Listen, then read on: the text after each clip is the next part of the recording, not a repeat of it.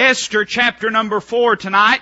I just want to read two verses to you, and then I want to give you a bit of context about the book of Esther, and then we'll look at a few thoughts. Esther chapter 4, verse number 13, the Bible says, Then Mordecai commanded to answer Esther, Think not with thyself that thou shalt escape in the king's house more than all the Jews.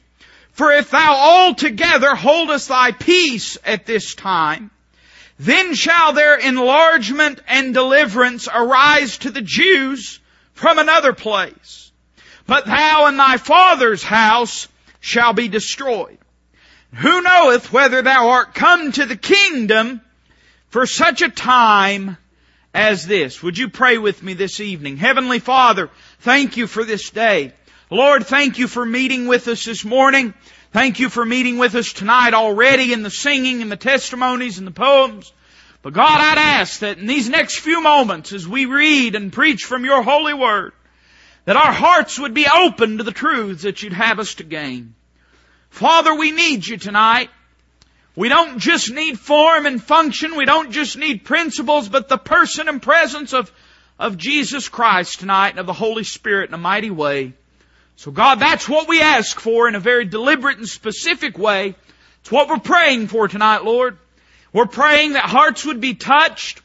Lord, that we're praying that if there's one amongst us that's lost, that they'd be shown their need of Christ's salvation, that they'd come to the Savior and be born again by the Spirit of God. Lord, help us to be submitted to the Holy Spirit in all that we do.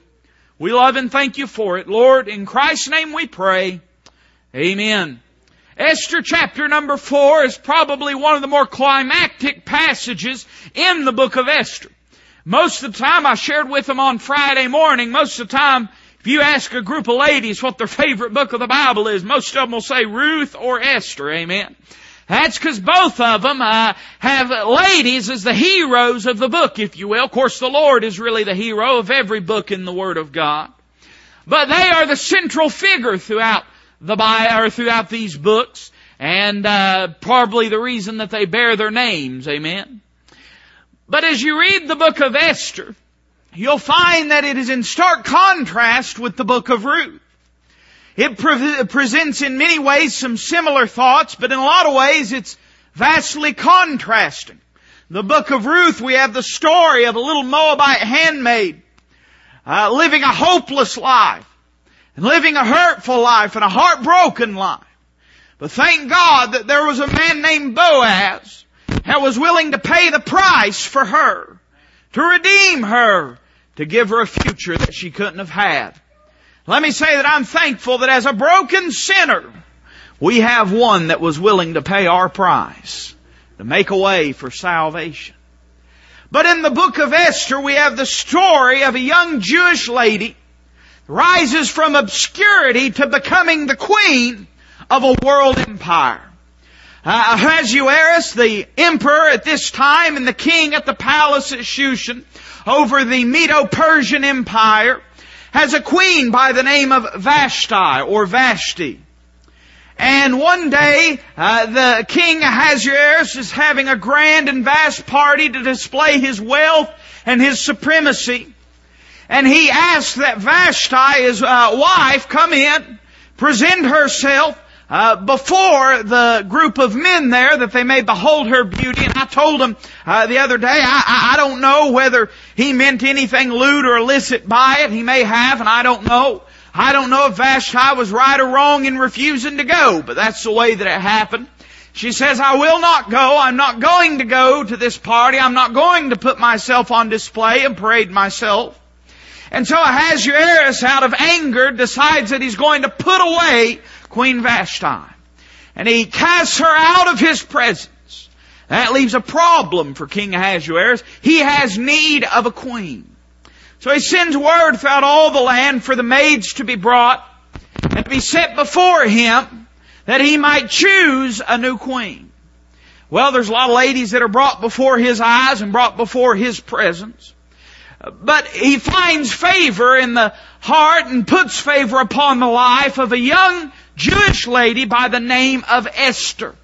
Takes Esther to be his wife, and the Bible says that he loved her greatly. And so this romance begins between this Gentile king and this little Jewish girl that rises from obscurity. Well, in the process of time, the Bible teaches that a man by the name of Haman comes up with a scheme, if you will, a plan to destroy the Jews. There's always been a plan to destroy God's people. There's a plan today to destroy God's people, and sometimes I'm afraid America's a part of it. There's always been a plan to destroy the Jew. And we find that uh, as we study this passage that Haman goes to King Ahasuerus and tells him, says there's a group of people in your kingdom that are trying to subvert your authority and are trying to raise people up against you and it'd be your, in your best interest, King, for you to sign a decree uh, that would uh, cause the destruction and death of all of the Jews in this land. And Haman says, if you'll do that, I'll give so much money to your kingdom and I'll see that it's carried out. Well, Ahasuerus believes that sounds like a pretty good idea. I don't know if he forgot that his wife was Jewish. I don't know if he didn't know that she was Jewish. But he decides that sounds like a pretty good idea, so he signs it in an unchangeable law. The law of the Medes and the Persians was that it could not be altered. Even the king himself did not have the capacity to change a law that had been passed under the Medo-Persian Empire. And so whenever this edict is signed, this decree is given forth and it's passed around the land, comes into the hands of Esther's cousin by the name of Mordecai, who of course is also a Jew. Mordecai is greatly grieved by this, of course. It means death and destruction to his household and to his people. And so in chapter number four, we have an interaction, an exchange taking place between Esther and Mordecai as they discuss the possibility of saving the Jewish people. Mordecai sends word to Esther, says you've got to go in before the king and plead for his mercy and plead for his favor and plead that he would do away with this decree. Esther sends back word and says, if I go in before the presence of the king and I've not been bidden, then it means death to me. I cannot do that. Back and forth they go and you can read chapter four in your own time. But finally, it seems that this last letter and this last uh, bit of information that Mordecai sends to Esther is enough to convince her of her need of going before the king. But as I read this passage, there's a few thoughts that jumped out to me. And I thought about Esther. Here's Esther sitting upon a throne. Here's Esther in a place of comfort. Here's Esther in a place of ease and relaxation. Here's Esther in a place of power. Here's Esther in a position to satisfy her flesh and her desires, to live a comfortable life and to do what she chooses, and to ignore the will of God and the work of God. Here's Esther and she's got some choices to make. And she's got to decide whether she's going to come off of her throne, go and stand before the king, take a risk, and do the work of God, or whether she's going to choose to sit relaxed and appease her own self. You know, church, that's a choice every one of us has today. I mean, when it gets right down to it, that's the choice that we have. Can I tell you that there's a lot of people that God is serving, but very few that are serving God today. There's a lot of people that God is doing things for that are doing very little for God in this day that we live in. And there's very, very few people that are willing to launch out into the deep like Peter did and take a stand for God and say, I will inconvenience myself. I will inconvenience my flesh. I will inconvenience what I want to do. And I am willing to serve God. God's blessed us, church. You know that? God's blessed us in a big way, every one of us. I like what Brother Larry said. You know, we very rarely count the blessings God has given to us. Probably that's why we stay discouraged. If we just count them every now and then, it'd probably help us a little bit. The man that wrote the song, Count Your Many Blessings, had fallen into great depression and discouragement. He decided he was going to take his own life, but before he did so, he didn't want his family to believe he was ungrateful, and so he sat down and said, I'm going to write out every blessing that God's given me and thank Him for those because I don't want my family to think that I'm an ungrateful or selfish person. And he sat down and he began to write and he filled up a piece of paper. And so he got another piece of paper and he began to write again. And he filled that piece up. And he got another one, filled it up. Page after page after page after page. Finally, he just pushed the pages away and said, I can't kill myself. God has been too good to me. It'd do us some good to count our blessings from time to time. God's been good to us. There's probably not a single one of us that didn't go home uh, with a roof over our head and four walls at least surrounding us. There's probably not one of us that had to go hungry this afternoon because we just could not find anything to eat. God's blessed us greatly. My question is this, what are we doing to bless the Lord? Now what the psalmist said, bless the Lord, O my soul, and all that is in, within me. What are we doing? I know what God's doing for us. What are we doing for God? I know how good God's been to us. How good have we been to God? I know how much God has worked for us. My question, how much are we working for God tonight? As we read this passage, we find that Esther is faced with a choice similar to what you and I are faced with. Do you know it's easy to not serve God? Do you know in fact that if you just do what you want to do, you won't serve God? It's a choice that has to be made. It is a place of comfort in the flesh to not serve God, but it is a place of conforming to the Spirit of God to serve Him. It's easy to not serve God. And I always heard it put this way that any old dead fish, can float downstream. But in this passage, there's three thoughts I want to give you, and I'm, I'm going to try to be quick tonight. I want you to notice verse number 14 again. Mordecai, speaking to Esther, says this, For if thou altogether holdest thy peace at this time, then shall their enlargement and deliverance arise to the Jews from another place. I want to just take a look at the effect of not serving God upon the work of God. I've said this before. I, you know, I, I've always appreciated that little mule there in the New Testament, that little colt, that little foal that uh, that the Lord sent the disciples after that was going to carry him into Jerusalem. And uh, thank the Lord that He'll just use a little old colt. I'm thankful. Hey, He can make a donkey speak His word, and you wonder why He calls some of us to preach sometime. Amen. I'm thankful for that passage. You know why? Because I like a little phrase that's used in it. The Lord hath need of him.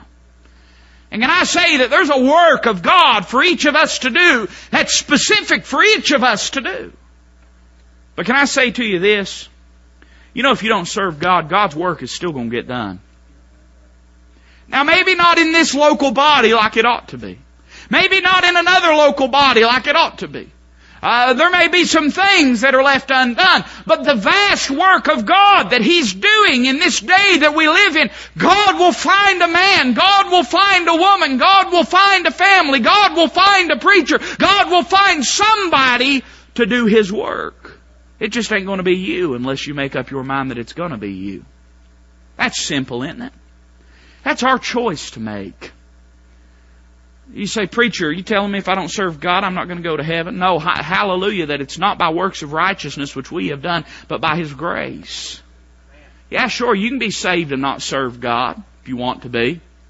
You say, preacher, will that hinder the work of God? In a limited way it might, but ultimately God's work is going to be accomplished. You know who that's going to affect? That's going to affect you.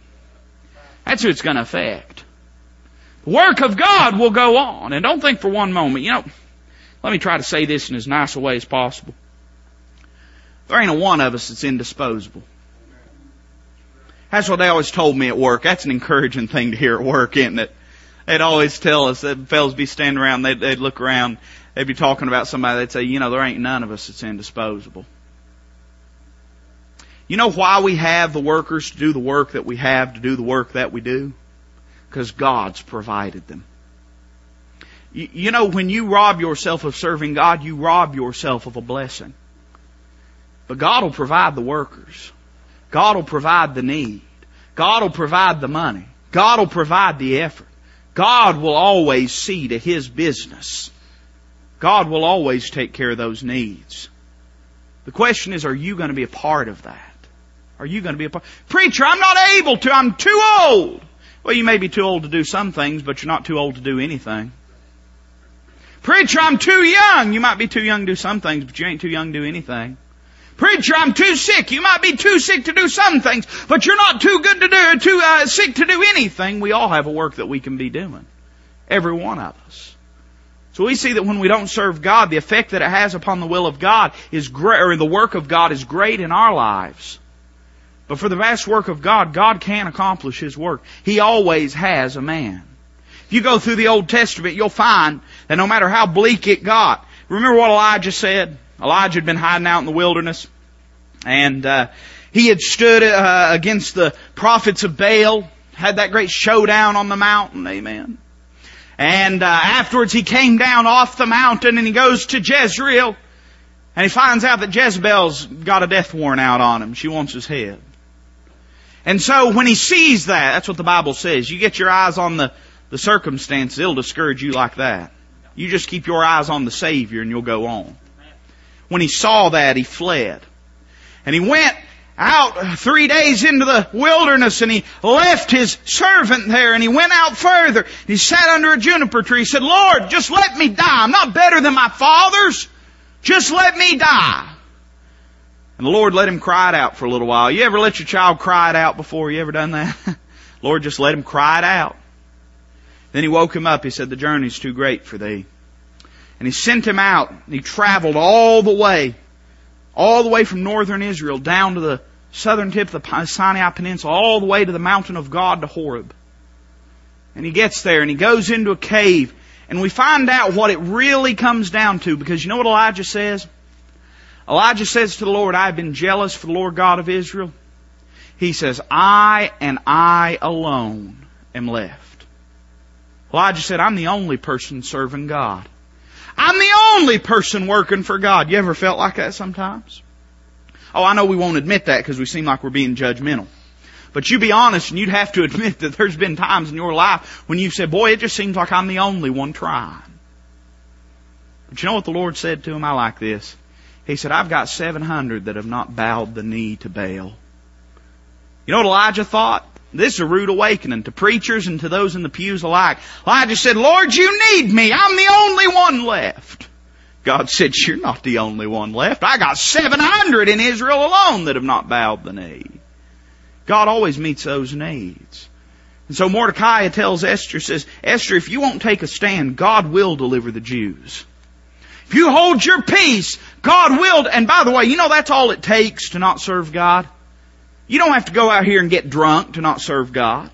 You don't have to go out here and get on drugs or step out on your spouse to not serve God. All you have to do is altogether hold your peace. That's sufficient. Just doing nothing is enough to give the devil an edge. And so we see the effect on the work of God. But I want you to notice the second thing. This I think is important. It says, if thou altogether holdest thy peace at this time, then shall their enlargement and deliverance arise to the Jews from another place. Notice this next phrase. But thou and thy father's house shall be destroyed. We see the effect of not serving God on the work of God, but we see it on the well-being of God's people. Is what I really want you to get tonight. And I, and listen, I, I'm not, I'm not pre, uh, this isn't, this isn't event preaching. You know what I mean by, by saying that? I'm not, I'm not trying to preach out a problem tonight. I'm just sharing you the, the message God gives to him. We just come out of church camp a couple weeks ago and saw the Lord do a mighty work and the workers were great and everything. I'm not up here with an agenda. This is just the mind of God tonight. But this is what I want you to get. Mordecai looks at Esther and says, you know, Esther, if you don't serve God, if you don't serve God, God will find somebody to serve Him. And it might have been easy for Esther to say, well, good, that takes it off me. But then he says, but thy and thy father's house shall be destroyed. There's an effect of not serving God upon the lives of God's people. You know why we have so many unhappy Christians? I'm going to preach to our young people for a minute. You're not in trouble. I'm just preaching to you. Listen, I want y'all to get this through your head at a young age. You understand? I want you to get it through your head that you were put on this earth to be saved from your sins and to serve God and glorify Him. That's why you're here. You're not going to be happy if you're not serving God. That's what it comes down to. You're not going to be happy. You can try everything to be happy, but unless you're serving God, if you're a born again, blood washed believer, if you're washed in the blood, if you've been saved, you're not going to be satisfied unless you're serving God. Try anything else you want to try. Let me preach at the adults for a while. What do y'all kids think about that? Little amen corner is going to say, hey man. and for us adults too. It don't matter what we try to pour into that void in our lives. If we're not serving God, it's going to eat us alive. You know why marriages are failing? You know why marriages are failing? Because Christ is not the foundation and the cornerstone, and because their life is not about serving God. It upsets some people when you talk about making serving God your life. You know why people say that's too much to ask? And the reason why people say that is because they think they're serving God for their church. And listen, if it was for the church, it'd probably be a lot to ask of you. And they think, well, I'm serving God for the preacher, and if it was for the preacher, it's a lot to ask of you. But let me tell you something, if you're serving God for Jesus Christ, there's nothing that He could ask that's too much of you. Nothing that He could ask that's too much. He gave it all for you. And we want to give Him the table scraps. Something wrong with that, isn't there? That's why marriages are failing. People are unhappy because they're not fulfilling the purpose for which God created them. They're not serving God, and then they wonder why their life has no meaning and no purpose. Let me give you a deep theological spiritual term here. Duh! Amen? It's because you're not serving God. That's what He put you here for. You say, preacher, I got a big old house. Good. It'll burn up one of these days. Preacher, I got a nice car. God bless you. Let me borrow it sometime. But it's going to burn up one of these days. The fact of the matter is, only the things you do for Christ will last. You're missing your purpose. It's no wonder that we've got so many empty homes and empty marriages and empty lives because we're living and all we're doing is empty things. It's no wonder. It's not too much to ask for you to give your life to Christ. He gave His to you. It's not too much to ask, not too much to ask for you to serve the Lord and be faithful to Him. Preacher, it's hard. Yeah, I'm pretty sure it was hard on the Lord.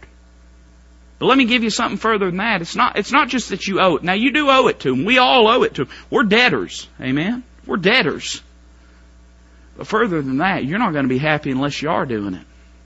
I believe if I was miserable, if I was saved tonight and miserable tonight, if I'm sitting in this pew and if I'm saved and miserable tonight, you know where I'd start? I'd start by asking myself this. Am I really living for Jesus Christ? Because if you're not, you'll have no joy. You'll have no happiness whatsoever. Quickest way for a marriage to fail is people get out of church and quit serving God. That's the quickest way.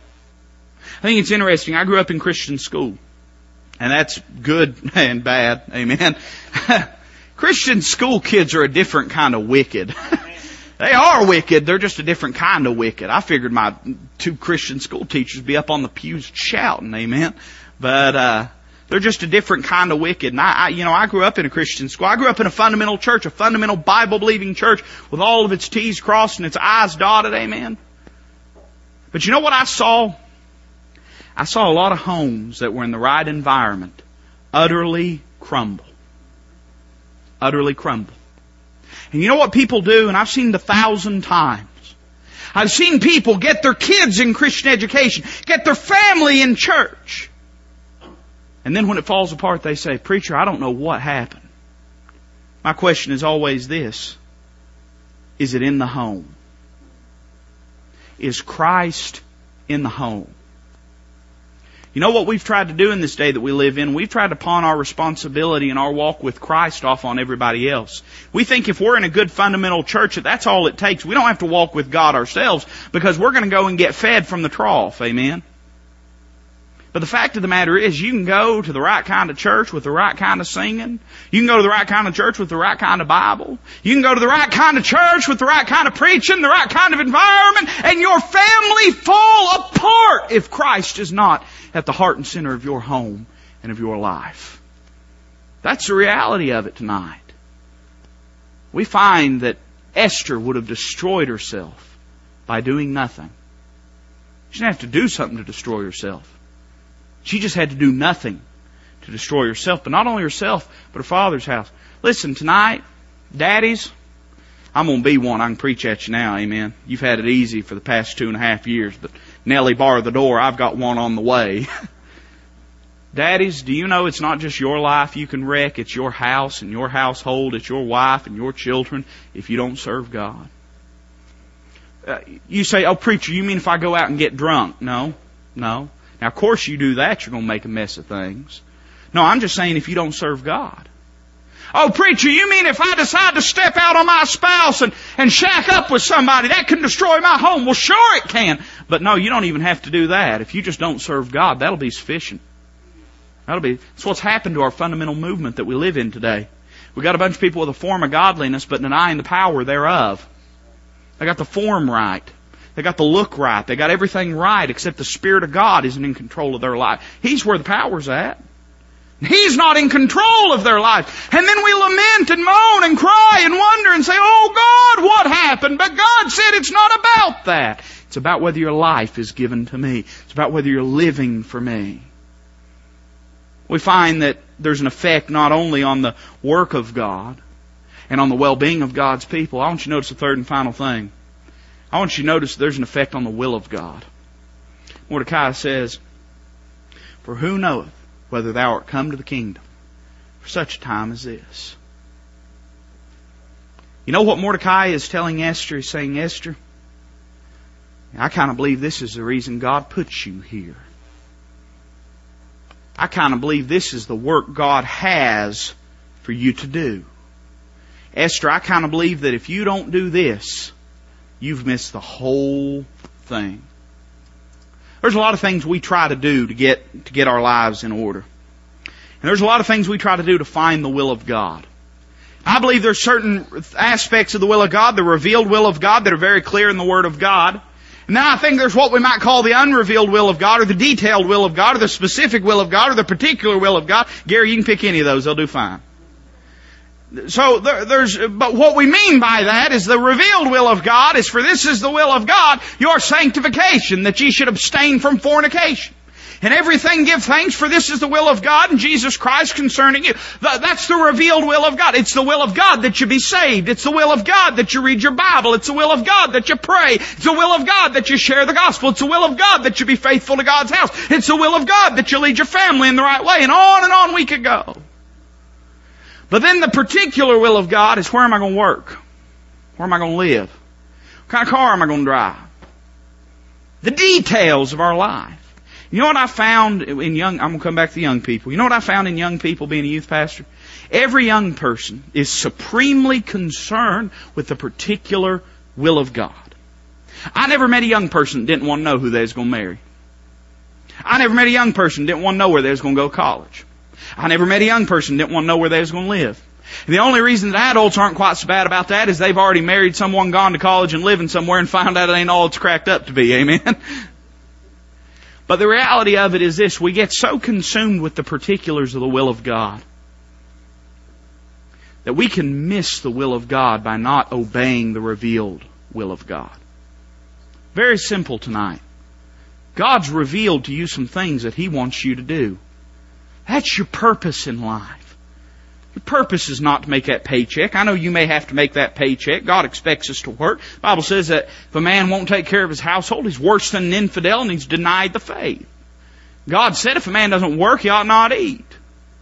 I believe in work. But the purpose of you being on this earth is not to work. We blew that in the garden. Amen. that's not the will of God for us now. I mean, we need to work, but that's not the purpose. And it's good to have a good, you know, love your family. That's important. I believe a man ought to love his family. There's lots of men love their family but do it out of selfishness because they just appreciate their family and what it means to them. That's what we call morality, not spirituality. But at the end of the day, if we will not obey the revealed will of God, we're going to miss the unrevealed will of God. You know, God's will is not a big secret. God is not trying to hide His will from anyone. It's just you and me. You, know how some people say, well, I'd love to know the way that I'm going to die because I'd just avoid it. That's dumb. Does that not have a ring of stupidity to you? Kind of does to me. I wouldn't want to know the way I was going to die. You know why? Because I, because knowing me, I'm going to die eating a steak, Ralph. And then for the rest of my life, I'd be scared to eat a steak. I'd sooner not know and eat all of them up till the end. I don't know. But there's certain elements and certain things in our life that we say, oh, I just wish I knew that. I just wish I knew it. But at the end of the day, if you're not obeying God in what you know to do, don't expect Him to share anything new with you. God doesn't reveal those details of our life, Ralph, because it would affect and change the way that we live. There are certain things about the will of God that we can't know right now. When the time comes for us to know them, we will know them. But God is not purposefully trying to conceal His will from us and trying to be secretive. He's doing things in His own perfect timing. But the problem with most believers is they're so focused on those particulars They're not even reading their Bible. They're not praying. They're not serving God. They're not, they're not walking with God. God's not going to reveal those things to you. You're not even doing the basic things. God's not going to reveal the other things to you. And you're missing the entire purpose of your existence. It's why you walk this earth. Why you draw breath in the morning.